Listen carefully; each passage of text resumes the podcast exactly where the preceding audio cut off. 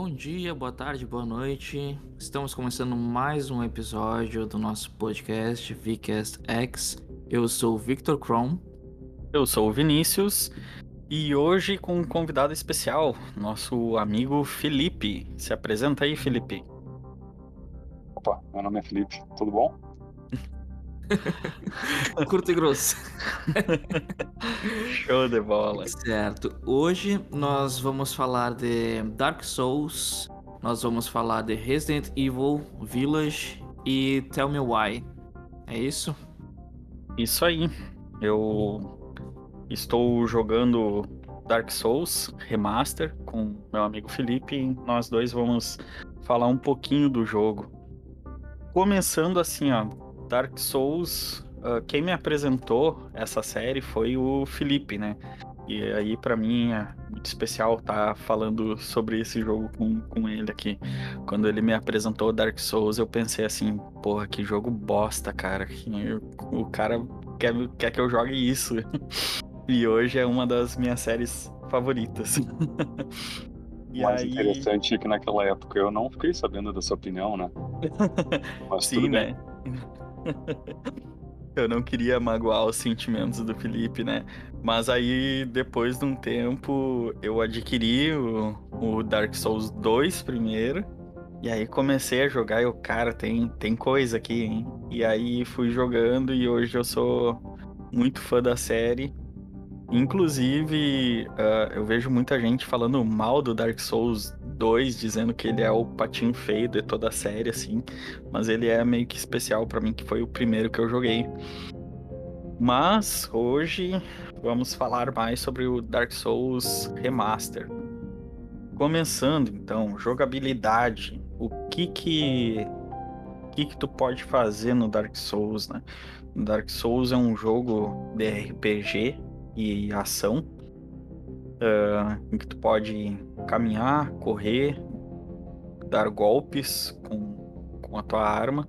Tu pode equipar a arma nas duas mãos do personagem, ou tu pode equipar a arma em uma mão e na outra mão equipar um escudo, ou tu pode segurar uma arma com as duas mãos. Só deixa eu fazer uma pesquisa rápida aqui. Quando que o Dark Souls Remaster foi lançado? Acredito que Dark Souls. já tem uns 3 ou 4 anos mais ou menos. Por volta disso. É. Ele foi lançado em 23 de maio de 2018. O Dark Souls Remaster, né? E o original eu não sei. O aqui... original é de 2009, pelo que eu tava vendo aqui. É.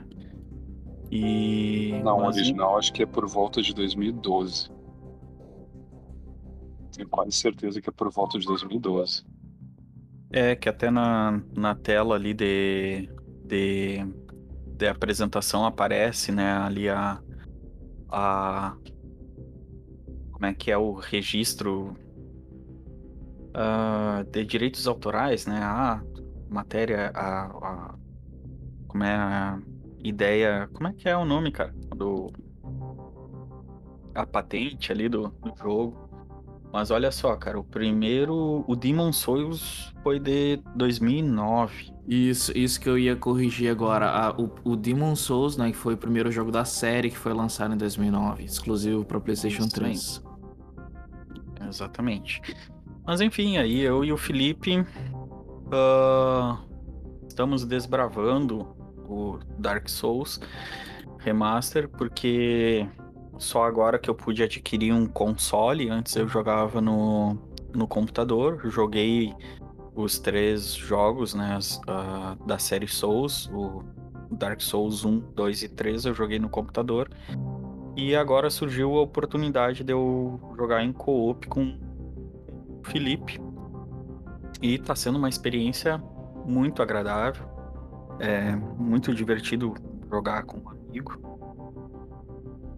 Ele, o Dark Souls Remaster, ele tem legendas em português, mas não tem dublagem em português, né? E o remaster ele foi lançado pro PlayStation 4, pro Xbox e pro PC. Ah, e foi lançado para o Nintendo Switch também. A versão do Nintendo Switch é meio controversa, assim, porque chamam de Dark Souls Remaster, mas não tem uh, a mesma qualidade, assim, dos, dos outros consoles, né? Pelo menos é o que eu ouço falar. Não tenho um Nintendo Switch, não posso afirmar com certeza. Mas eu queria ouvir do Felipe. Uh, fala um pouco o que que significa essa série para ti, o que que significa esse jogo para ti? Cara, é, é, eu acho que junto com a série Resident Evil foi a que eu mais joguei, apesar de eu não ter uh, jogado tanto Resident assim, eu acho que eu fui do 3 ou 6, e uma versão que teve pro Nintendo 3DS também, que eu não consigo lembrar o, o, o codinome no final, mas eu, eu lembro que na época do PlayStation 3 eu tava procurando por um jogo de RPG é, que, que valesse a pena e eu cheguei no Demon Souls, na época que ainda era o Demon Souls. Se eu não me engano, era em 2012 isso. E eu joguei o Demon Souls é, na época que tinham anunciado o Dark Souls. E lembro que eu meio que fiz uma corrida, assim, de, de, de, comprar o Demon Souls e jogar o mais rápido possível antes do lançamento do Dark Souls. E eu acho que eu levei entre uma e duas semanas para acabar o Demon Souls. Eu acabei ele, se eu não me engano, acho que dois dias depois foi lançado o Dark Souls. E, e ele tem tem momentos épicos, assim, de, de tanto de dificuldade quanto de surpresa, tipo, tá andando num lugar e pousar um dragão onde tu tá passando. Questões até mais de, de mecânica, de, tu tá passando num lugar estreito e ter um inimigo que consegue te atacar com uma lança enquanto tu tá usando uma espada com, com, com um range muito maior, assim, bate nas paredes ter jogado Demon Souls, Dark Souls e na realidade a, a, série inteira eu peguei desde o início do Demon Souls ao ao Bloodborne. O único que eu não consegui jogar ainda foi o remake do, do Demon Souls. Mas é uma série que eu tenho que eu tenho muito carinho, é, fantástico. A dificuldade que ela te impõe o, sentimento de conquista quando tu consegue passar pela dificuldade, quando tu consegue é, interconectar os atalhos do jogo. É, é fantástico, assim, é um quebra-cabeça difícil e, e apaixonante.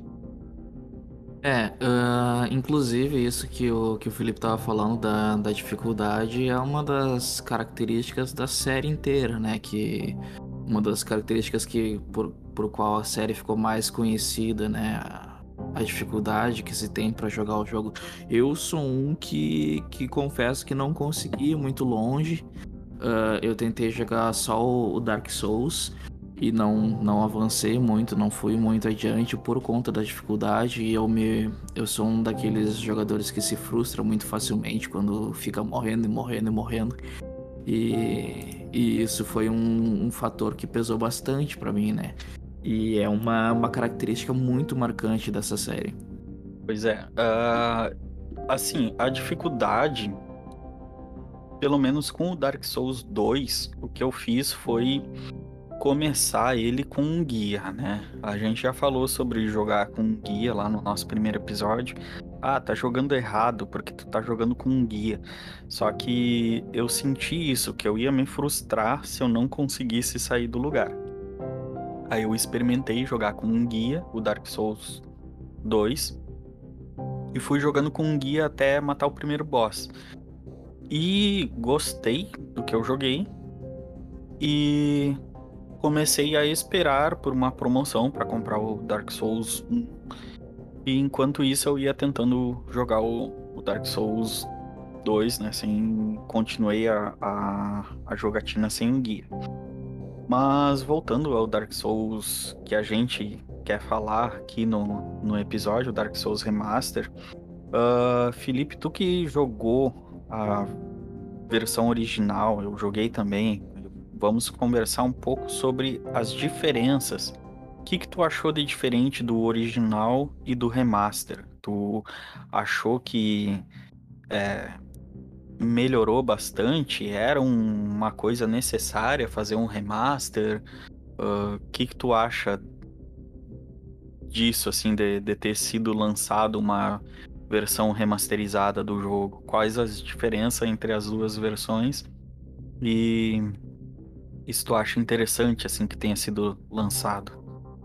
Olha, eu achei, eu achei muito bom. O, são, são, duas, são duas questões principais. Eu não lembro da lista de, de modificações do, do remaster, mas o que eu achei fundamental, 60 FPS 60 FPS, eu tenho quase certeza que é 60 FPS.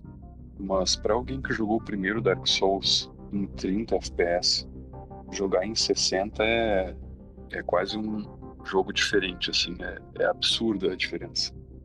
E uma coisa. Tá fazendo uma observação só fazendo uma observação, é, no PlayStation 3 era 30 FPS durante o jogo normal e quando tu chegava em Blind Town caía para 15 FPS, né? Era um negócio Não, horrível. Blind Town assim. caía para 10 FPS. Isso é terrível. É terrível. Mas, Mas continua, parte. acabei te cortando. É.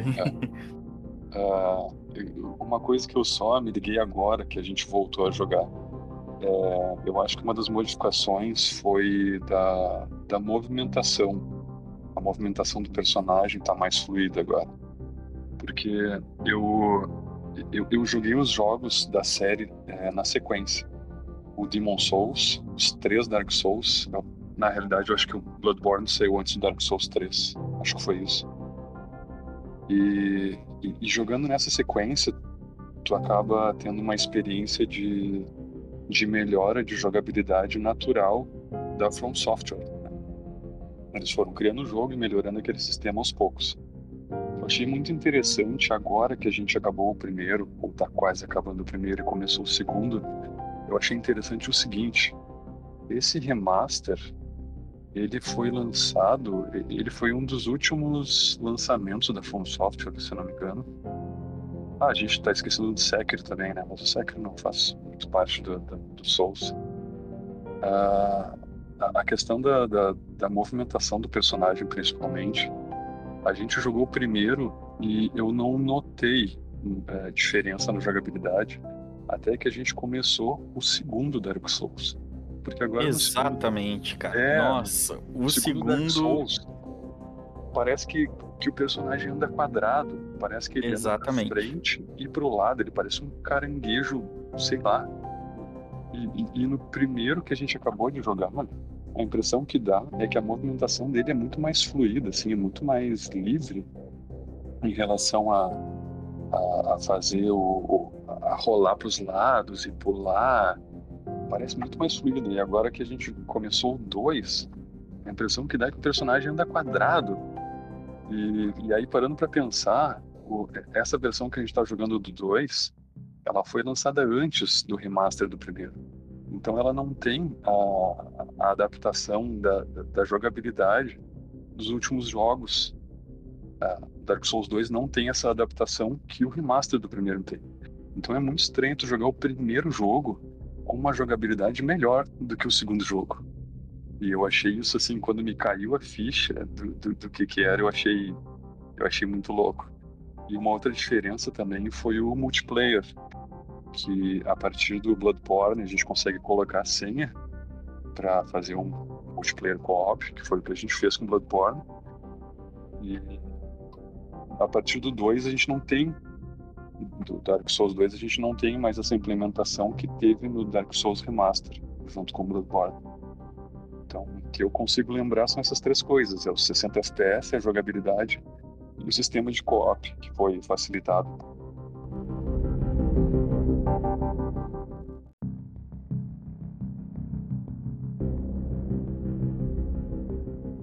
Zé, e aí, assim, para explicar, uh, para quem nunca jogou a série, o Dark Souls tem um modo peculiar de fazer multiplayer, que a gente já falou um pouquinho no, no episódio que a gente fala sobre o Bloodborne.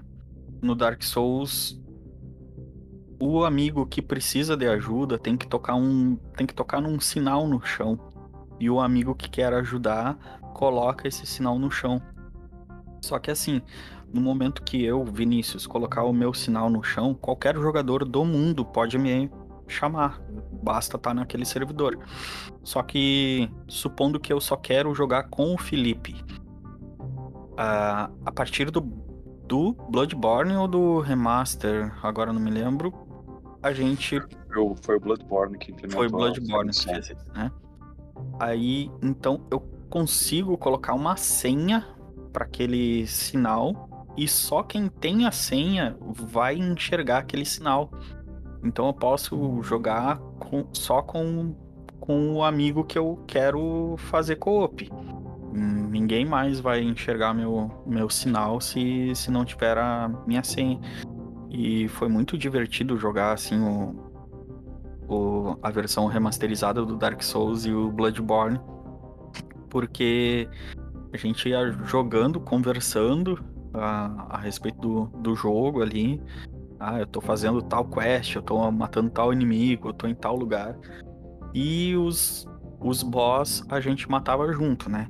Para quem não escutou o nosso episódio sobre o Bloodborne, Dark Souls tem a mesma mecânica do ponto do checkpoint até o chefão. É, tem inimigos e jogando no modo cooperativo, esse desafio de ir do checkpoint até o, o, o portão do, do chefe fica mais fácil. Mas, para balancear, no momento que tu entra na batalha contra o, contra o chefão da área, ele ganha mais vida. E eu não sei se ele só ganha mais vida ou se ele fica mais forte também. Não sei se tu tem essa informação, Felipe. Eu não, não consigo lembrar, mas eu acredito que tem algum aumento de dano também para compensar, mas isso eu não, não tenho certeza, só uma impressão mesmo. É, e então o chefe fica mais difícil de enfrentar. Então tem essas essas coisinhas no co-op assim. Ele fica ao mesmo tempo mais fácil, mas fica ao mesmo tempo mais difícil também. E na realidade esse sistema de, de, de cooperativo, é, eu, eu, não lembro do, do Demon Souls como era, eu nem sei se tinha, eu sei que tinha um multiplayer de tu poder invadir o, o mundo dos outros para matar os outros jogadores. Mas o co-op eu não sei, eu nunca fiz co-op no primeiro jogo, no Demon Souls. Mas se parar para pensar, sempre foi uma reclamação dos jogadores da, da série Souls. Esse sistema de co-op que tu não. Agora eles mudaram isso no remaster, mas no início tu não conseguia tu não conseguia fazer um co-op com um amigo teu assim super fácil. Tu tinha que, que combinar um cantinho muito escondido do cenário para botar o sinal e combinar com teu amigo que ia estar tá lá em determinado momento. De resto, sempre foi muito complicado e muito confuso de fazer o co-op. Em todos os jogos, eles, todos eles têm algum algum detalhezinho assim que parece que o, o desenvolvedor japonês colocou uma brincadeirinha de mau gosto assim para te tentar desvendar na hora de fazer o co-op. E com o passar do tempo, acho que o pessoal foi cansando desse, dessa dificuldade, dessa. Parece uma picuinha, assim, com, com o co-op entre pessoas que se conhecem. E a partir do Bloodborne, eles colocaram esse sistema de senha, né, para conseguir juntar as pessoas que colocam a mesma senha. Finalmente, cara, porque se parar para pensar, tu, tu começa o jogo e tu não tem a certeza de que tu vai conseguir jogar com as pessoas que tu quer. É muito aleatório, assim, é muito, é muito vago, muito, é muito, é, eu acho que a palavra é aleatório mesmo. Pois é. E aí, Felipe, vou te fazer mais uma pergunta. Olhando aqui no site da Steam, tá? Hoje o Dark Souls versão remasterizada ele tá 130 reais. Na verdade, ele tá R$ 129,90. Mas arredondamos aí para 130 reais. Vale a pena comprar ele? Perguntar para mim é meio sacanagem, porque é, do, é, um dos jogos que eu mais gosto. É, e mesmo que ele fosse bem mais caro, é, eu diria que vale a pena. Mas sendo bem frio, é, pela quantidade de conteúdo que ele tem, pelo polimento que ele tem por ser um jogo remaster, eu acho que vale, vale a pena, vale a pena. Mas, pelo tempo é, de, de, de, lançamento dele, se eu não me engano, foi 2018, 2019, é isso? Foi 2018 que lançaram o 2018. 2018. Eu acho que por ser um jogo de 2018, ele poderia estar mais barato. Poderia. É, de acordo com a nossa realidade, eu acho que um jogo de 2018 ele pode estar um pouco mais barato. Mas ainda assim, para quem é, nunca jogou e gostaria de jogar, pela quantidade de conteúdo que ele tem e pelo polimento, ele é um jogo que vale muito a pena.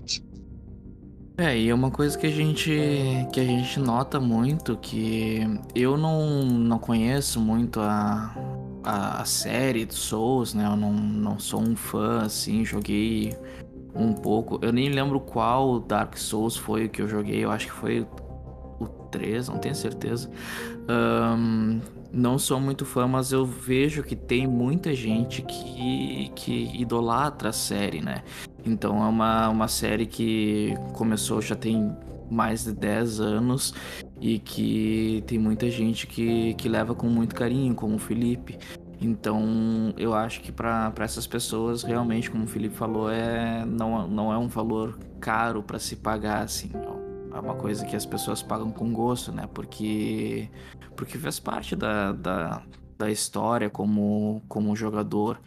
Então eu mesmo não fazendo parte dessa, dessa tribo que gosta da série, eu consigo enxergar que é uma série que, que fez muito sucesso e continua fazendo muito sucesso. Né? É, o que eu indicaria é, se tu tem dúvida se tu vai gostar ou não da série, espera uma promoção, né? Espera uma promoçãozinha ali e compra o jogo, porque eu costumo escolher meus jogos assim pensando, ah, quantas horas eu vou ter para jogar esse jogo, quantas horas eu vou demorar para terminar esse jogo, né? E faço uma relação assim com o preço dele, né? E agora olhando aqui na Steam, a versão remasterizada do, do Dark Souls, eu tenho 110 horas de jogo. Ele tá no, no top 5 de jogos que eu mais joguei. E abaixo dele tá a versão normal do Dark Souls. com 107 horas registradas de, de jogo, né? Então tu vê assim ó, que é, só no computador eu joguei 220 horas quase de Dark Souls, mais o que eu joguei agora no, no PlayStation. Então é um jogo que dá bastante gameplay, ele tem um fator de repetição bem considerável, assim, porque tu pode jogar com diversas classes, tu pode jogar com um guerreiro usando espada e escudo, em outra jogatina tu vai com um clérigo e uh, ou vai com um guerreiro mais leve, sem uma armadura tão pesada e tal. E então ele tem bastante um fator de replay bastante alto, assim, né? E só por curiosidade, cara, olha só. Vendo aqui os meus jogos mais jogados na Steam. De baixo para cima vem Dark Souls 3 com 91 horas registradas, Dark Souls normal com 107 horas, Dark Souls versão remasteriza remasterizada com 110, o Dark Souls 2 com 135 horas e aí, o imbatível, glamuroso, um dos melhores jogos da década, do século, The Witcher 3, né? Com 220 horas jogadas. É, cara, e uma coisa que, que, que aumenta a, a rejogabilidade dele também, além de tu fazer builds com classes diferentes, é uma coisa que eu fiz bastante no Dark Souls 3. É, eu finalizava uma área e quando chegava na frente do boss daquela área, que é, que é um local que o pessoal costuma oferecer bastante ajuda, ali eu colocava o meu sinal para ajudar os outros.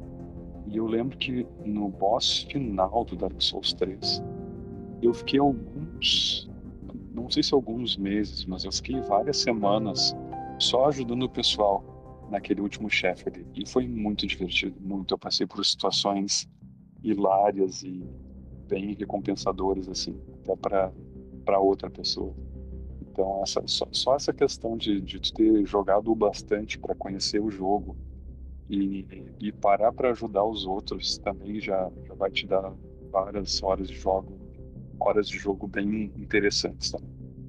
É que além do co-op, ele ainda. toda a série, né? Souls e uh, o Bloodborne também tem isso.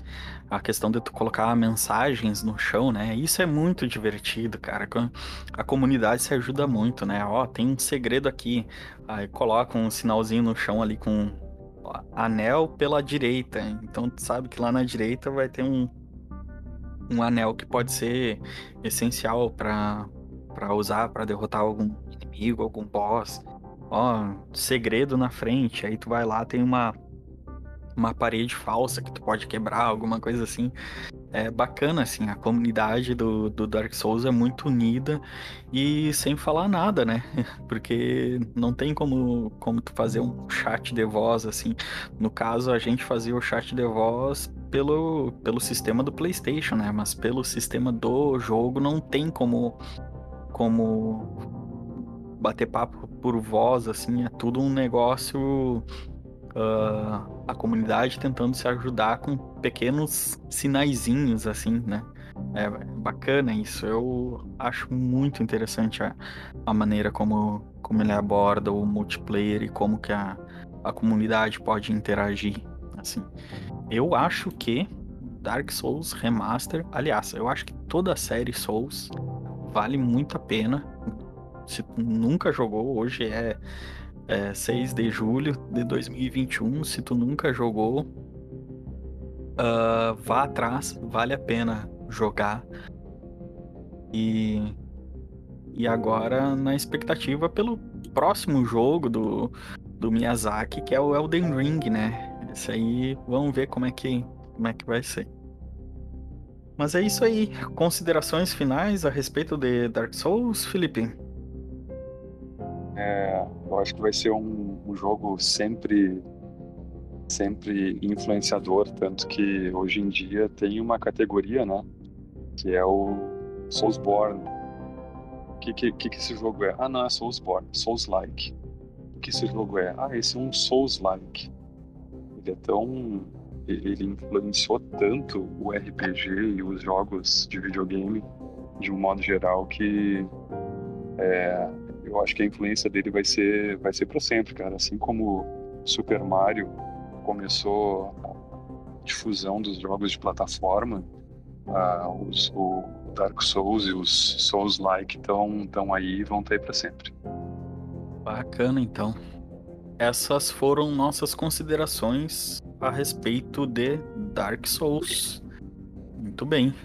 Gostaria de agradecer a presença do Felipe Uh, um prazer enorme falar contigo a respeito de um, de um, jogo que tu me apresentou e que hoje eu considero pacas. e que possamos jogar muito mais e que tu possa fazer muitas outras participações aqui com, com a gente nesse humilde podcast. Muito obrigado pela presença e até a próxima. Ah, legal, legal, show de bola. Falar sobre uma franquia assim que eu gosto tanto é, é uma delícia e a gente vai ainda ter muita coisa para falar porque a gente está jogando co-op a série inteira, né? Então, eu sei que uma hora eu volto aqui. Valeu o convite e até mais. Ah, então, esse aí foi Felipe fazendo sua estreia aqui no canal. E aguardamos um retorno assim que possível.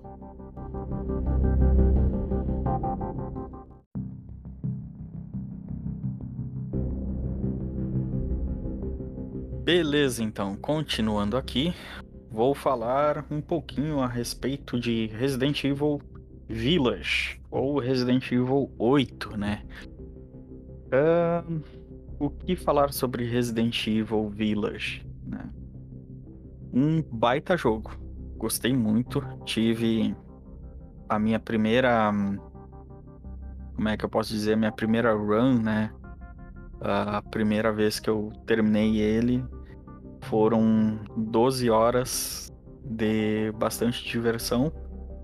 Poucos sustos, mas bastante tensão. Então, uh, não foi um jogo assim que me fez sentir medo, mas me fez é, eu me sentir tenso jogando ele.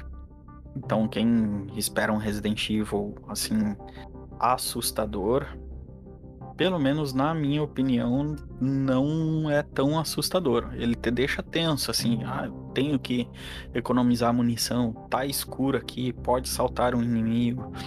Mas eu não fiquei assustado. Claro que o susto, o medo varia de pessoa para pessoa, né?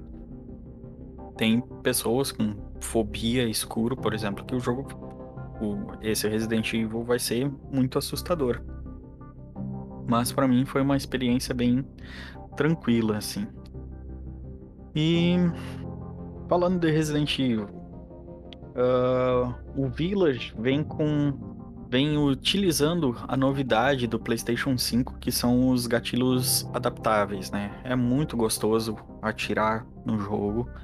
Tu sente o peso da arma, tu sente o clique do, do gatilho sendo disparado. Então a jogabilidade assim é muito gostosa, né? Ele tem os comandos bem mapeados no, no controle. Uh, o jogador pode se abaixar, pode correr, uh, mas não pode pular, né? Então é uma característica do, do jogo, assim, que não, não, pode, não pode pular. Tem uma variedade considerável de, de armas, pode fazer upgrade nas armas. Para quem jogou Resident Evil 7, vai é, ser uma experiência assim em termos técnicos, vai ser uma experiência bem parecida, assim, os mesmos comandos, a é, mesma maneira de pensar, assim. Levanta a arma com gatilho, atira com outro, né? Gatilho do, do controle. Bem parecido, assim, em questão de jogabilidade e comandos com, com Resident Evil 7. E o Resident Evil Village ou Resident Evil 8, como preferirem, ele continua a história do personagem do, do primeiro jogo. Do primeiro não, né? Do, do Resident Evil 7, que é um novo personagem na, na série Resident Evil, que é o Ethan. Ethan Winters, eu acho que é esse o nome dele. Só que dessa vez o jogo se passa numa vila em um país europeu. E a, o filho, a filha do, do Ethan foi sequestrada e ele tem que ir nessa vila resgatar ela. Sem dar muito spoilers, é por aí a sinopse do jogo, né? Bem simples assim. Chegando lá nessa vila, o Ethan se depara com, com, com situações sobrenaturais, né? E seguindo a fórmula do, do Resident Evil 7, tu vai ter quatro grandes chefões que dominam essa vila. E tu tem que derrotar um por um pra cumprir o, a missão de resgatar a, a filha do, do Ethan, né? Ele tem. O Resident Evil 8 tem dublagem em português, mas eu não joguei dublado, eu joguei legendado. Então não posso opinar se a dublagem é boa. Mas ele tem legendas em português também. Então eu preferi jogar no idioma original. E jogar legendado, né? A tradução das legendas está bem boa. Eu gostei bastante. Gostei da dublagem no, no idioma original, em, em inglês. E ele foi lançado para PlayStation 4, PlayStation 5, Xbox One, Xbox Series e computador. Agora eu não tenho certeza se ele foi lançado para o Nintendo Switch também. Mas foi lançado praticamente em todas as plataformas, né? Uh, tu tinha falado que ele, ele lembra o, o Resident Evil 7, né? O, o antecessor dele, no caso. Ele continua, na verdade, a história, inclusive, né? Isso. Um, isso é uma, é uma coisa que, que a, a saga Resident Evil aparentemente ela tá, tá tentando caminhar por esse outro esse outro lado, né? A gente teve o lançamento do Resident Evil 7 e daí a gente teve o, o um o remake, né? Um remake do 2 e do 3 e aí veio o Village, né? Uh, uma coisa que que as pessoas que são fãs da, da saga Resident Evil comentam é que o tanto o 7 quanto o Village, eles eles apesar de terem o nome de Resident Evil, eles não, não lembram muito a história em si do Resident Evil, né? Qual é a tua opinião em relação a isso, assim? Olha, é eu tava pensando muito nessa questão, assim. Como que o, o Resident Evil 7 e o 8 se diferenciam da, da série original, né? E eu interpreto da seguinte maneira, né? Resident Evil como temporadas. Então, lá no PlayStation 1, né? Uh, Resident Evil 1, 2 e 3 foram na, naquele esquema de é, gráficos pré-renderizados, com o personagem se movendo como tanque, né? Assim, e câmera fixa, coisa. Depois disso veio Resident Evil 4, 5 e 6, colocando mais ação na série, né? Ação desenfreada e, e é tiro, porrada e bomba. E depois o Resident Evil 7 se reinventou, é, passando assim em primeira pessoa e veio o Resident Evil 8 de novo, continuando a história do, do Resident Evil 7, também na mesma fórmula, né, do, do seu antecessor. Então, se tu vê assim, são temporadas. E eu vejo assim que nenhuma perde para outra, sabe? Eu não não vejo assim ah, não tem um Resident Evil que seja ruim. Mentira, o 6 é ruim. Uh, Não tem assim, cada, cada série tem um tem o seu charme, assim, cada jogo, né, tem o seu charme. E e é bacana ver assim a Capcom tentando se reinventar dentro da série Resident Evil, sabe? Então, pensar, ah, mas e se fosse diferente? Fica muito no campo do e se, né? O que interessa, eu acho, né? Que o que interessa é o jogo é bom. Foi uhum. muito divertido jogar ele.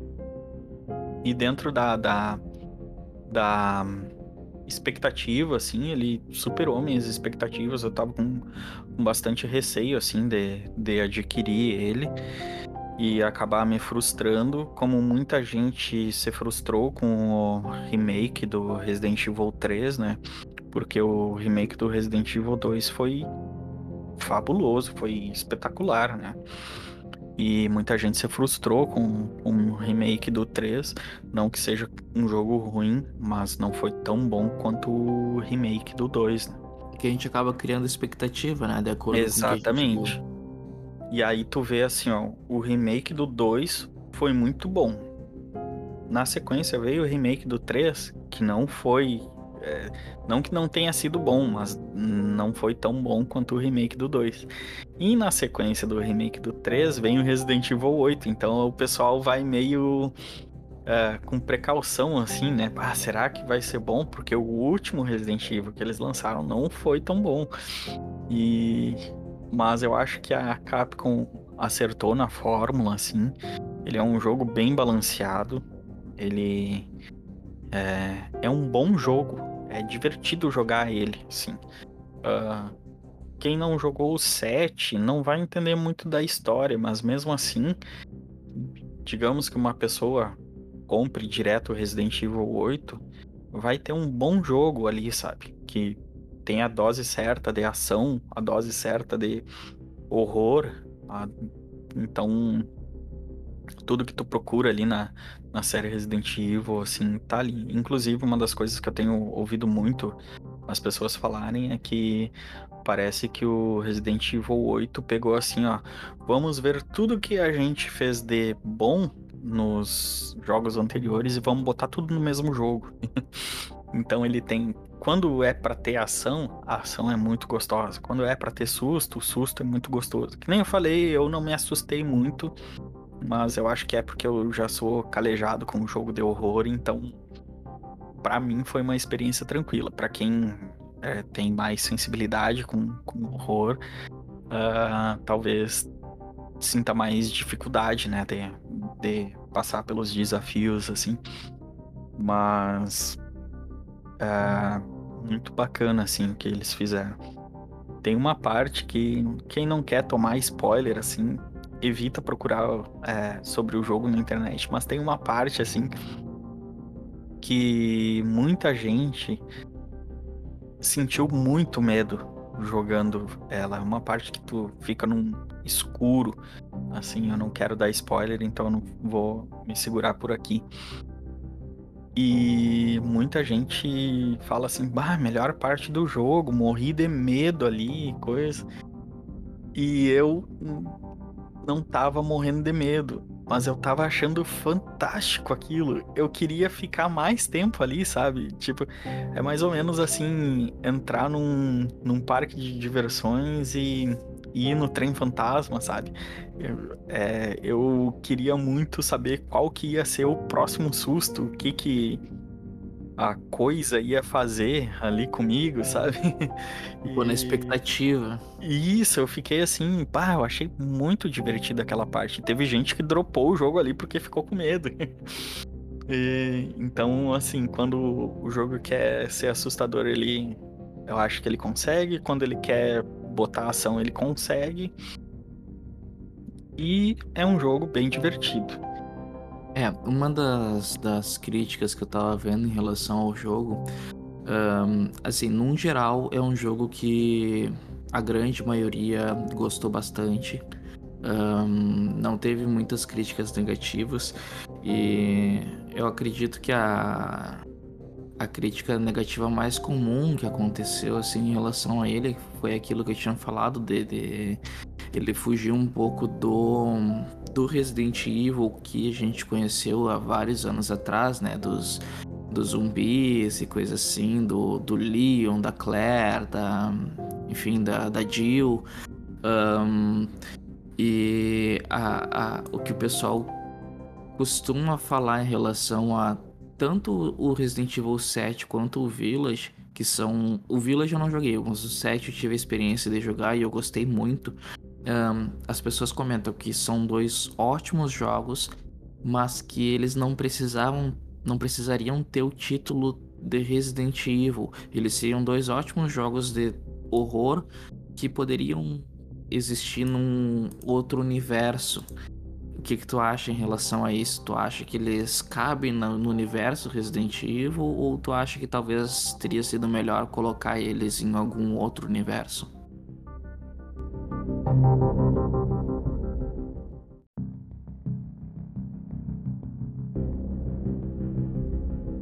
Pois é, eu acho que eles caberiam muito bem em outro universo. Mas eles não funcionam mal no universo do Resident Evil. Então fica essa dualidade, fica que nem eu falei antes, no e se, né? Uh, mais ou menos eu vou pegar fazer uma, uma comparação com outra série que é Final Fantasy. Né, tu pode muito bem pegar o Final Fantasy, agora foi anunciado, Final Fantasy 16, se eu não me engano. Então imagina, 16 jogos de Final Fantasy onde nenhuma história tem ligação com a outra. Então, poderia chamar o jogo por outro nome? Poderia. Mas funciona bem no universo também. Então, uh, eu gostei. Gostei bastante, assim. Mas eu queria. O meu maior desejo para Resident Evil era voltar a Recon City, né? Uh, cara, aquela cidade para mim é a cidade dos sonhos, né? Bota louco, né? O cara, assim, uma cidade cheia de zumbi lá. Então, assim, Capcom, por favor, nos ouça e volte a fazer jogos que se passam na cidade de Raccoon City. Uh, eu imaginava, assim, cara, nos meus sonhos molhados com Resident Evil, eu imagino assim, ó. Ah, vamos contar a história de um outro sobrevivente que tava lá, em, lá na cidade também. Uh, sei lá, vão contar a história até, até de personagens icônicos que tem na série. Não tem problema da gente saber que eles vão morrer, mas conta a história deles pra gente é, viver aquilo de novo, sabe? Viver a, a, a cidade ali. Que Resident Evil nasceu naquela cidade ali. Eu gostaria de de revisitá-la de novo, assim. E eu acho que isso foi um dos pontos que o Resident Evil 2 Remake foi tão gostoso que voltar a, a visitar a delegacia, né, ali foi, foi muito bom, sim. E teriam outros personagens que, que a gente se depara nos primeiros jogos que a gente poderia é, tornar eles personagens jogáveis, assim, fazer outros jogos da série se passando naquele mesmo micro-universo ali do, dos primeiros jogos, né? É, isso, Mas... que tu, isso que tu falou da, da, de outros personagens icônicos é uma coisa que a série Resident Evil é, sempre teve. Não só em relação a heróis, mas vilões. E, e inclusive a gente Tá, até pode considerar a, a própria cidade, Recon City, como, como um, um, um, personagem marcante, né? Porque, como tu falou, é uma, é uma cidade que ela, ela marcou a, a a, a saga, né? E aí a gente pega o Resident Evil 1, que chegou como, meu Deus, olha esse jogo de terror, que absurdo, cara, que coisa incrível. E aí o, a gente pega o Resident Evil 2, que, na minha opinião, é o melhor de todos. E aí é que um com com a com a Jill não, com a Claire, com o, o. E aí o Resident Evil 3 que trouxe o Nemesis, aquele absurdo. Uh, todos, todos os Resident Evil tiveram alguma coisa muito marcante. O 4 que inovou na maneira de jogar. O 7 que voltou a inovar de novo em relação à saga. E agora o 8, que trouxe mais personagens marcantes, né? A, a, a Lady Dimitrescu, que ficou conhecidíssima, né? Eu acho que é o, o personagem mais conhecido da, da, desse, desse último jogo. Então é uma, uma saga que ela vem é, é, deixando marcas importantes em relação a personagens assim e eu acho que é justamente um ponto muito forte porque às vezes uh, tudo que a gente precisa para um, um jogo chamar atenção é de algum personagem alguma coisa que, que seja muito chamativa Assim como o primeiro chegou como, meu Deus, um jogo de terror absurdo, assim como o 3 chegou com aquele monstro Nemesis gigantesco, agora o, o Village com a Lady Dimitrescu também. Então eu acho que o, o Resident Evil ele, ele sempre acertou muito nesse ponto de, de trazer a, a, alguma coisa marcante em cada um dos jogos. Pois é, cara. E a Lady Dimitrescu é uma das personagens que eu queria mais, né? Ela é uma personagem que é aquele vilão carismático, sabe? tipo Coringa, assim. Ah, eu quero. Eu tô torcendo que meio que pelo vilão aqui. Mas é exatamente isso da série. Tem muitos personagens icônicos, mas que nem eu falei antes, a cidade, cara, Recon City, como eu queria como queria voltar lá, assim. É... Saudades de, de Raccoon City, passar férias lá.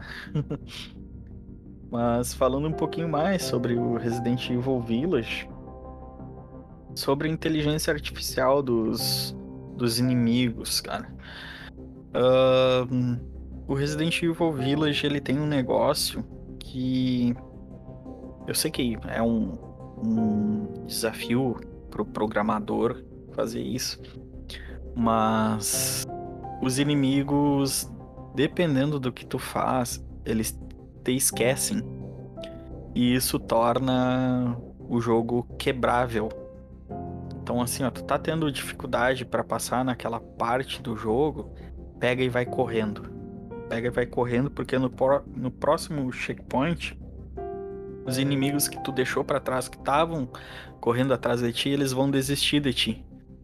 E isso é meio estranho, assim, né? É uma maneira de quebrar o jogo.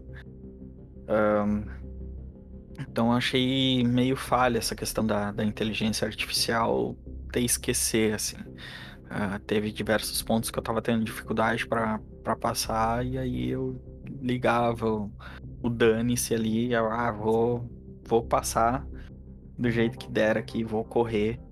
Ou senão eu gastava toda a minha munição matando, aí aprendi o caminho que eu tinha que ir, dava o reload ali e aí passava correndo sem matar nenhum inimigo. Então é uma maneira de quebrar assim, a inteligência artificial do jogo. E não sei se isso chega a ser um defeito, mas é uma, um ponto a ser abordado. Assim, eu acho que é, é interessante assim falar sobre isso, né? Sobre essa questão da inteligência artificial. Uh, é um jogo totalmente single player, né? Não, não tem a, não tem nenhum modo multiplayer. Não sei se a, se a Capcom tem intenção de, de fazer algum modo multiplayer. E falando agora sobre uma questão, como é que eu posso dizer, delicada, a questão do preço. Na Steam, o Resident Evil Village uh, está custando hoje 179 reais. Hoje, né? E ainda tem um pacotinho que tem o Resident Evil 7 e o Village por 240. Para PlayStation 5 tá 250 reais só o Resident Evil Village. Então a diferença de preço assim é absurda entre entre a loja da Steam e a loja da, da PSN.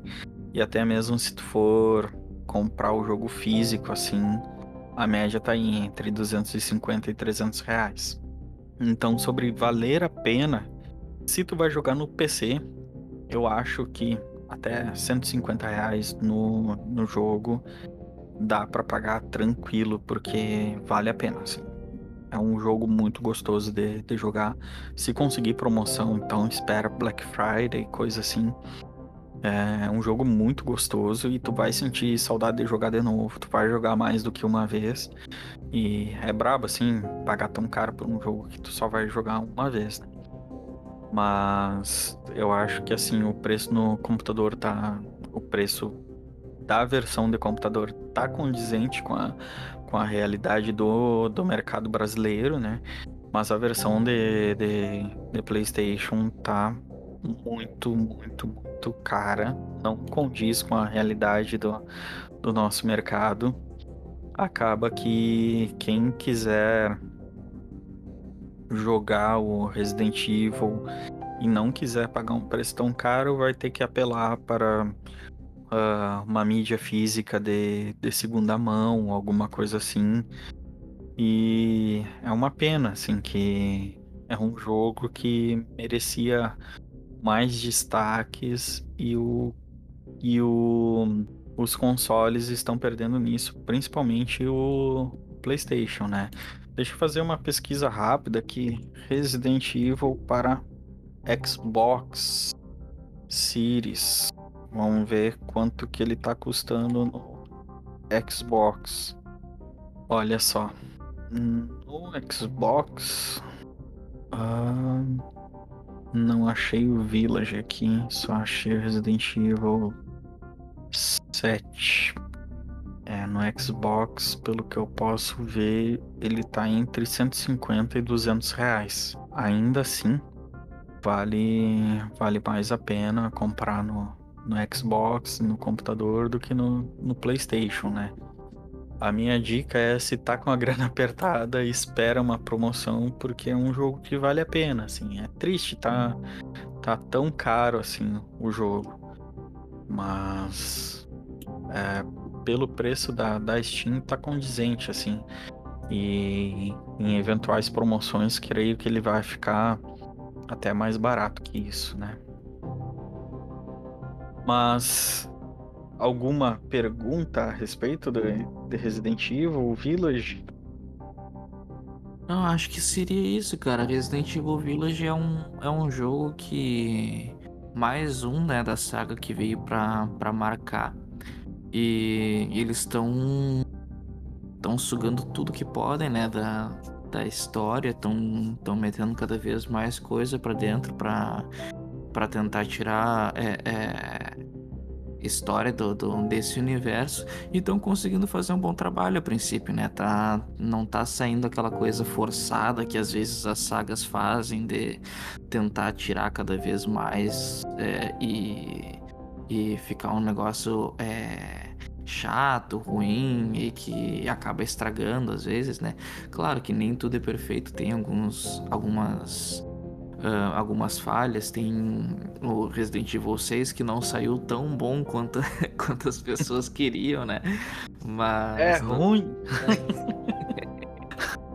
mas, mas, no geral, eu acredito que. que que a Capcom continua fazendo um, um, bom trabalho com, com esse nome. E agora vamos ver se eles vão continuar, se eles, se eles vão, vão tentar extrair mais alguma coisa da história do Ethan, se eles vão uh, criar um novo personagem, se eles vão fazer um novo remaster. Não sei qual vai ser o próximo passo, mas por enquanto, ao que tudo indica, tá dando certo, né? Foi, as vendas estão boas, apesar do, dos valores, né? Então acho que, que tem tudo para o universo continuar ainda. Pois é. E aí, assim, uh, quem não quer tomar spoiler do, do Resident Evil Village uh, tem que cancelar, assim, as palavras-chave. Eu acho que tem como fazer isso no Twitter, né? Cancelar, assim, palavras e os tweets que não que contém aquelas palavras que tu não enxerga. Acho que tem um negócio para fazer isso, né? Tem, tem sim. É, quem não quer tomar spoiler tem que fazer isso, porque assim, ó. Isso que tu falou agora, ah, vamos ver qual rumo a Capcom vai tomar a respeito do jogo, tá no final, tá escancarado. A última cena do, do jogo escancara, assim, o que, que vai acontecer dali pra diante. Então, uh, se não quer tomar spoiler de Resident Evil Village, eu já aconselho assim, ó, não procura. Uh, uh, sobre o jogo, não procura análise, não procura vídeos. Inclusive, o pessoal caiu em cima da Capcom porque no primeiro trailer do jogo já aparece uma cena que é um spoiler. e aí, pô, Capcom, por que que fez isso, sabe? A princípio, o rumo de, de, dessa história, dessa desse personagem, assim, tá, tá traçado já pelo, pelo que acontece no, no final de, de Resident Evil Village. Mas é isso aí. Resident Evil Village, um jogo que vale a pena. Espera uma promoçãozinha boa e compra. E é muito gostosinho de jogar.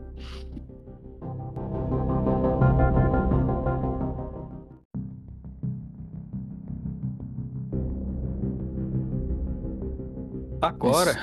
me fala tu, tu tava jogando Tell Me Why, é isso? Exatamente. Um, eu sou, já falei antes, vou repetir mais uma vez. Sou muito fã de, de jogos um, que tenham um, um enredo é, bem escrito, que tenham uma história bem escrita, uma história cativante. Não sou muito fã dos jogos de ação, coisa assim. Eu gosto de, de, de jogos mais uh, cinematográficos, né? E o Tell Me Why é um jogo que ele é do jeitinho que eu gosto. Um, ele é um jogo que ele foi lançado, deixa eu só conferir aqui, em 2020, no dia 27 de agosto. Ele é um jogo daquele estilo episódico, né? Ele é em três episódios. Os três episódios foram lançados em 2020. E ele veio no seguindo o modelo de grande sucesso Life is Strange, que é um dos meus jogos favoritos, diga-se de passagem. Um, o Tell Me Why, ele é, é a, a, jogabilidade, o sistema de jogo é idêntico ao Life is Strange. É, é da mesma mesma desenvolvedora, né? Um, a Don't Nod Entertainment e ele foi distribuído pela Xbox.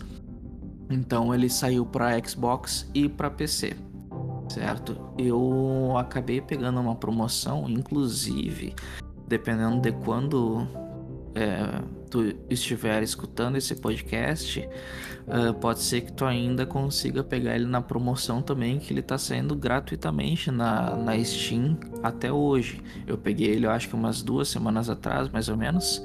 Uh, gratuito os três episódios e eu fui conferir agora e ele continua gratuito na Steam. Então hoje é 6 de, de julho de 2021 dependendo de quando tu, tu estiver é, ouvindo o podcast, pode ser que tu consiga ele gratuitamente ainda. Então, o Tell Me Why, ele conta a história de dois irmãos gêmeos, a Alison e o Tyler. Um, eu vou contar um mini spoilerzinho, porque é no início do, do jogo, mas é importante para se entender o que, que, que, que, se passa na história, né? Um, a Alison e o Tyler, eles são irmãos gêmeos e acontece que a, a mãe deles acaba falecendo quando eles são pequenos e os dois se separam. O Tyler uh, vai viver num centro de reabilitação, assim, para menores infratores, né? E o, o, o, início do jogo é só mostrando essa história, assim, a, a, introdução do jogo, na verdade, a gente nem joga durante essa parte, é só a introdução que vai mostrando o que, que acontece. E o jogo se inicia 10 anos depois desse acontecido. Um, mostrando a vida que cada um dos dois está levando. No início do jogo, nós jogamos com a Alison, ela tá no quarto dela e ela tá se preparando para ir reencontrar o Tyler, que fazia anos que ela não via. É, nessa, nessa parte inicial, no quarto dela ali, funciona como uma, um tutorial para o jogo, para mostrar a jogabilidade, como é que funcionam os comandos e, e a gente fica vasculhando o quarto para entender como é que funciona essa mecânica. A mecânica, para quem conhece o Life is Strange, é a mesma coisa, é bem simples, não tem nada de, de, de muito rebuscado, por assim dizer. A gente pode caminhar para um lado e para o outro, a gente pode interagir com alguns objetos, um, a gente pode é, é, depois, mais para frente no jogo, a gente tem uma opção que, que é característica nos, nos jogos da, da Don't Nod, que todos os personagens principais eles têm algum tipo de habilidade, de poder especial, alguma coisa assim, que eu não vou falar no momento para não dar spoiler, mas isso acontece depois também, um pouquinho mais para frente, não precisa nem, nem jogar muito já isso já fica claro. Um, e aí a gente joga um pouquinho depois com o Tyler também no quarto dele, se preparando para encontrar a irmã. E é a mesma coisa, a gente vai interagindo com, com os objetos e vai entendendo um pouco mais da história. Inclusive, esse, essa interação com objetos é muito importante na, nesse modelo de jogo, porque uh, uma parte da história ela não é contada durante o jogo propriamente dito. Não, os personagens não contam toda a história. Uh, muitos nuances são a gente encontra mexendo nas coisas que estão ao nosso redor. A gente encontra um bilhete que estava escondido, a gente encontra um desenho que faz com que os personagens lembrem de algum acontecimento. Então esse tipo de, de de ação que a gente faz vai enriquecendo cada vez mais a história. Então é um jogo bom para aquelas pessoas que gostam de tomar um tempo para vasculhar as, as coisas ao redor. Um, é um jogo muito cativante, é uma história muito rica. É, tem, tem perso os personagens principais, eles são muito carismáticos, eles é, eles conquistam o, o, jogador, assim, a gente, a gente sente muita empatia pelos, pelos dois personagens, pelos dois irmãos. Um, a gente joga um pouco com cada um, a gente não tem a opção de escolher com qual irmão que a gente vai jogar. Então é, isso deixa o jogo relativamente linear. Eu já vou explicar o porquê do relativamente, né? A gente não, não consegue escolher é, fazer uma ação com um ou fazer uma ação com outro. É sempre o, o jogo que escolhe com quem que a gente vai jogar em cada momento. E assim como o Life is Strange, as nossas ações têm consequências. Um, então, todos os, todas as atitudes que a gente toma, todas as frases que a gente fala, as respostas que a gente decide dar para algum outro personagem, uh, elas vão influenciar de alguma maneira no jogo. Algumas decisões são mais importantes e outras não vão fazer tanta diferença, vai ser só mais no momento ali. Ao contrário do Life is Strange, o Tell Me Why ele tem vários finais possíveis. Né? Life is Strange tem dois finais possíveis. Uh, inclusive foi uma crítica que se fez ao, ao Life is Strange, né? Que no final das contas todas as decisões que tu tomava de voltar no tempo para uh, ah, evitar que um passarinho morresse numa janela ou para dar água para uma planta, uh, no final não fazia muita diferença no, no jogo. O Tell Me Why é diferente. Nesse jogo tem muita, muitos finais possíveis que eles é, são desencadeados de acordo com as tuas decisões. Então eles pegaram essa crítica e melhoraram nesse aspecto. Uh, é muito difícil falar do Tell Me Why sem comparar com Life is Strange, porque é claramente uh, um, um, jogo que, que seguiu a, a influência né, do, desse primeiro, primeiro jogo.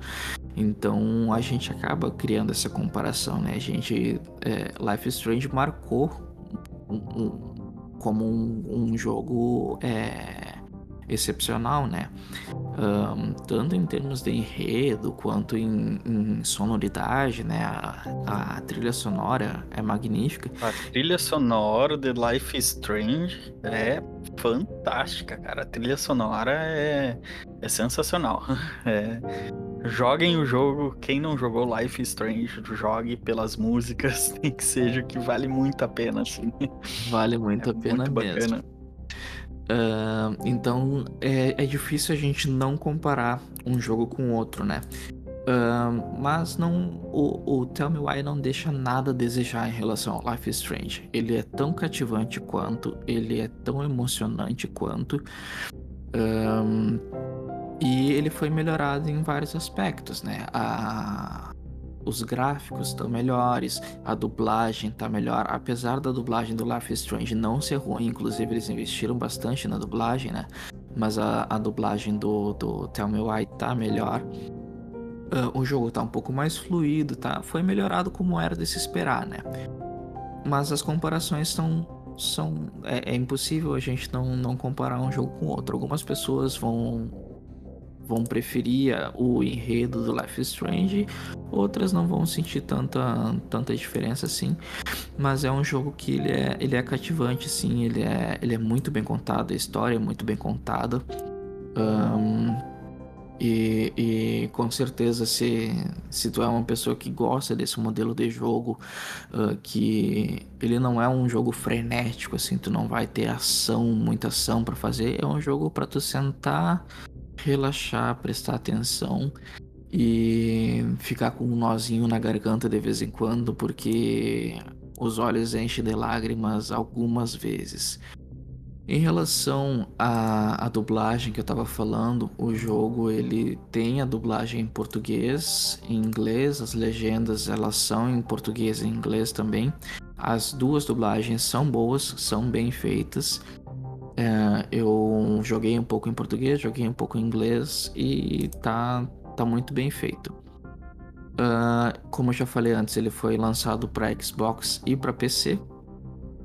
Uh, em relação à inteligência artificial, não tem muito o que falar, né? É um jogo que é linear, assim, não tem muito muito o que esperar da inteligência artificial. A gente vai chegar perto do personagem, se der para falar com eles, a gente vai falar, se não der, o personagem vai falar alguma coisa assim, um som ambiente e tal, mas não, não tem muito o que, o que falar em relação a isso. Um, os jogos parecidos é o clássico Life is Strange. Tem alguns outros jogos que, que são da mesma franquia, né? Da, da, são, desculpa, da mesma franquia não, são da mesma empresa, né? Que, que a gente pode falar que é o, o The Awesome Adventures of Captain Spirit, que é mais ou menos na mesma, na mesma ideia. Um, e já aproveitando, desculpa interromper, as hum. incríveis aventuras do Capitão Spirit ele é um jogo gratuito. E eu não joguei ainda, mas todo mundo fala que é muito bom, muito emocionante. Quem sabe até para trazer aqui pro, pro programa também, pro nosso podcast, é, seja interessante jogar ele. Ele é um jogo totalmente gratuito. Ele foi lançado gratuito e está gratuito até hoje. Fica a dica aí para quem quer ver se gosta desse estilo de jogo mais cinematográfico aí. Uh, The Awesome Adventures of Captain Spirits. As, as incríveis aventuras de, de Capitão Espírito. Procura lá na Steam, é gratuito esse jogo. Mas, Isso aí. Continuando, uh, jogos parecidos com, com Tell é. Me Why. Uh, é, e é isso, os jogos parecidos, os grandes jogos parecidos, eu acredito que são que são esses. É, e não é parecido com The Walking Dead da Telltale ou com os jogos da série Telltale? Uh, ele lembra, lembra mais ou menos a jogabilidade do, do The Walking Dead da, da Telltale, do, dos jogos, mas eu não, não diria que eles são tão parecidos assim. Um, eu acredito que mais por conta do, do, do enredo, da, da maneira que a história é contada, sabe? Um, os jogos da Telltale, principalmente The Walking Dead, né? Ele, ele tem o, o mesmo modelo, por assim dizer, de jogabilidade, de um, a gente mexer com o ambiente, de, de catar as coisas assim. Mas o fato, eu acredito que só o fato do The Walking Dead ser mais um terror, um suspense, já faz uma diferença muito grande em relação ao, ao Tell Me Why. Um, apesar da jogabilidade ser parecida. Porque o Tell Me Why ele é muito mais um drama. Um, e, e o, o The Walking Dead ele é um terror.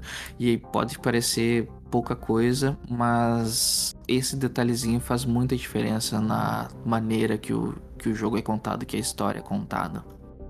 Um, é um jogo single player, né? Não tem, não tem a possibilidade de jogar com outra pessoa. É só a gente que, que joga, uma história relativamente é, é linear nesse ponto. A gente não, não tem muitas escolhas para fazer além disso. Uh, e como eu falei em relação ao preço, ele tá, tá gratuito agora. Tá gratuito no momento. Eu não lembro quanto que ele tava antes de entrar nessa promoção. Eu acho que ele tava 120 reais, eu não tenho certeza agora. Uh, mas é um jogo que vale muito a pena. Se, se, se tu gostou de Life is Strange, com certeza tu vai gostar dele.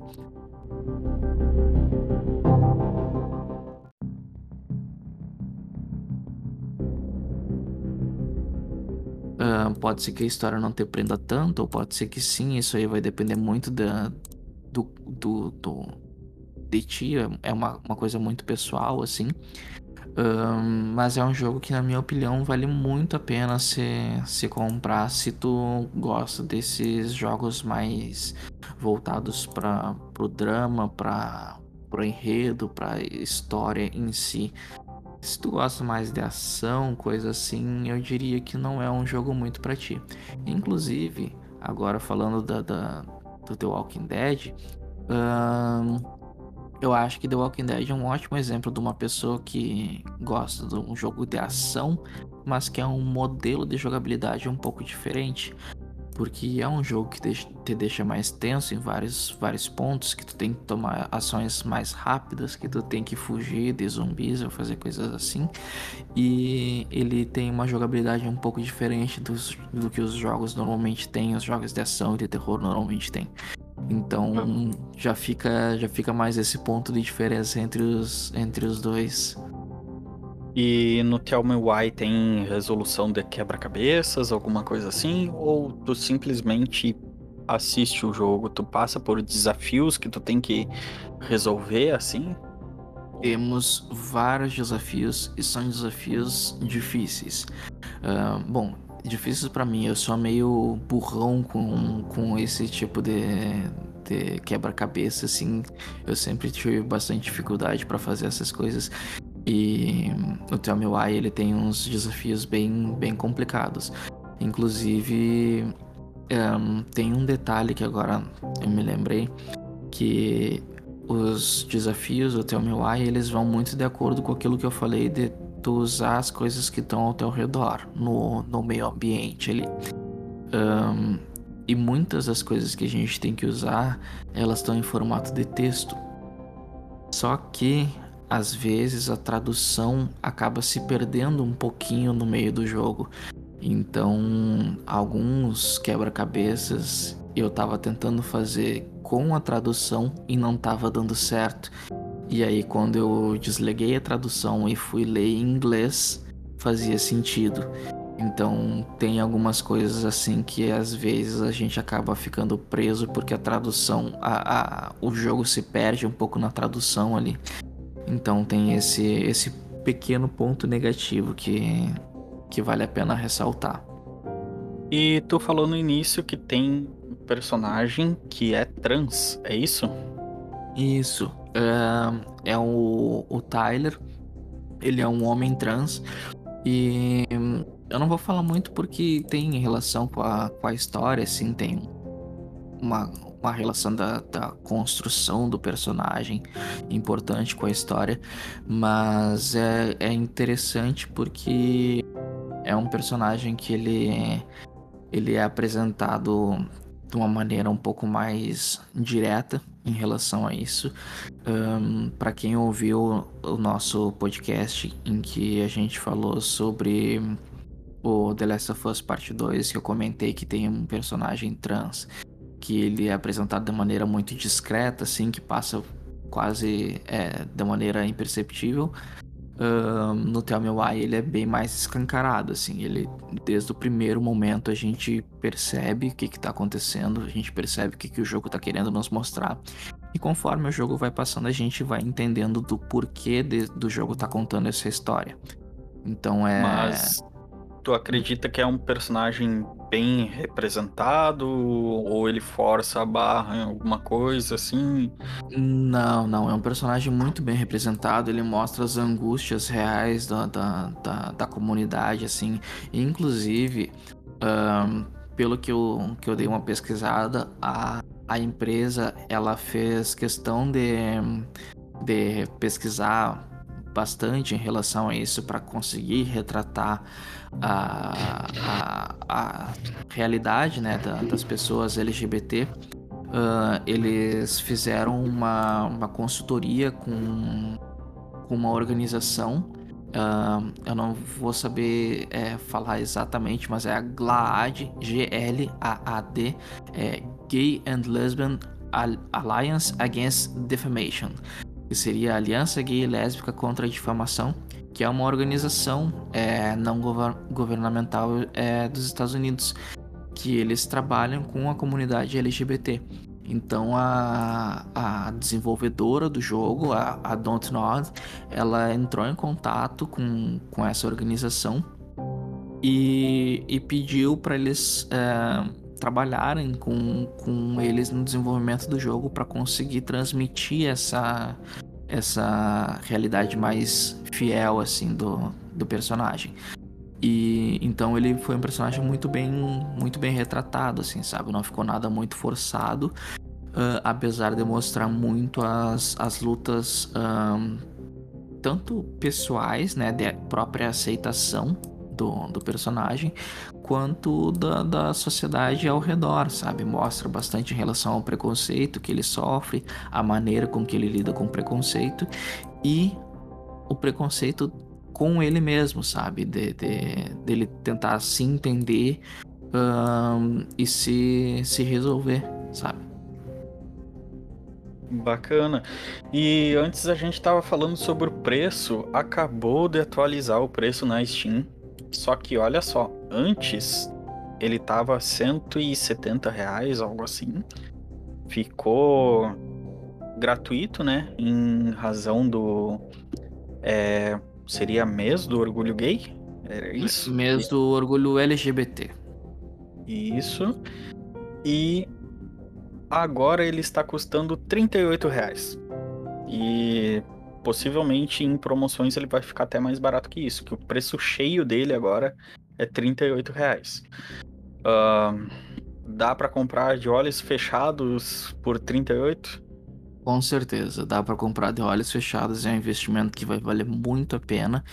Uh, mesmo para quem nunca jogou um jogo nesse estilo, uh, por esse valor vale a pena comprar para ter essa experiência, porque dificilmente alguém não vai gostar desse jogo, mesmo que não que nunca tenha jogado um jogo nesse modelo, um jogo com uma um enredo mais dramático assim, com menos ação, vai valer a pena sim, eu tenho certeza que que não vai se arrepender de fazer essa compra.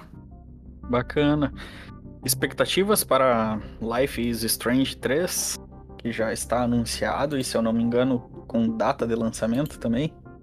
As expectativas estão altíssimas. Life is Strange é um jogo que me marcou muito, muito. Uh, volta e meia eu jogo ele, rejogo ele.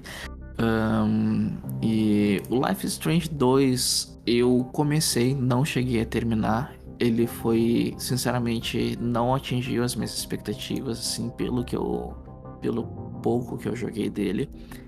Um, mas pro 3 as expectativas estão altas.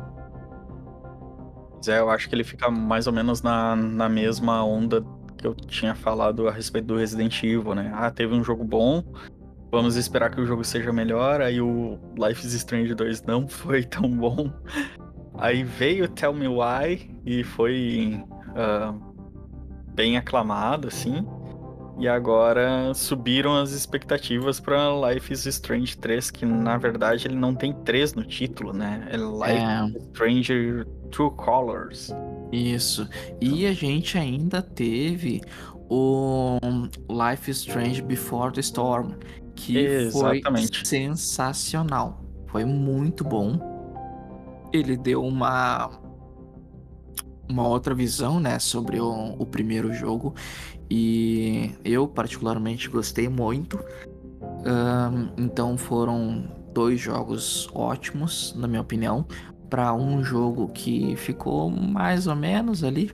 E agora a expectativa está muito alta para esse próximo jogo, que a princípio não vai ter relação com, com os dois primeiros, pelo que eu estava vendo, pelo que eu consegui pesquisar pelo menos a tendência é que não, não tenha relação. Talvez tenha um easter egg ou outra, coisa assim, mas acredito que não, não vai ter uma relação muito direta, não. Pois é, e tem também o anúncio do Life is Strange versão remasterizada, né? Já... Olha, isso aí eu não tava sabendo. É, tem. Uh, ganhará a versão remasterizada no final do ano de 2021. Inclusive, estava rolando uma, uma campanha, uma propaganda em que os personagens de todos os jogos estavam reunidos, assim. É, e essa foi a campanha, assim, para revelar que vai ter a remasterização no final desse ano. Eu acho que ainda não tem data definida, mas chega o o True Colors em setembro e vai ter a remasterização também. Olha só, vamos ver como é que vai vir essa remasterização, se eles vão mudar muitas coisas, se vai ficar mais ou menos na mesma. Uh, com certeza eu vou jogar ele assim que sair, eu vou trazer ele aqui no podcast pra gente falar sobre ele.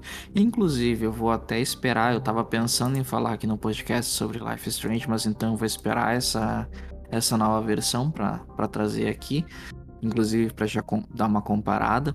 Uh, e vamos ver, vou agora já já tô pensando se eles vão, vão mudar alguma coisa, principalmente em relação àquilo que eu tinha falado da, das nossas atitudes, se elas vão ter uma influência um pouco maior ou não no, na história, ou se eles vão deixar mais ou menos a mesma. E se eles vão deixar alguma opção de final um pouquinho mais feliz pra gente também. Mas é isso, do Tell Me Why. Uh, acredito Mas... que é isso aí. E, e com certeza é um jogo que vale muito a pena.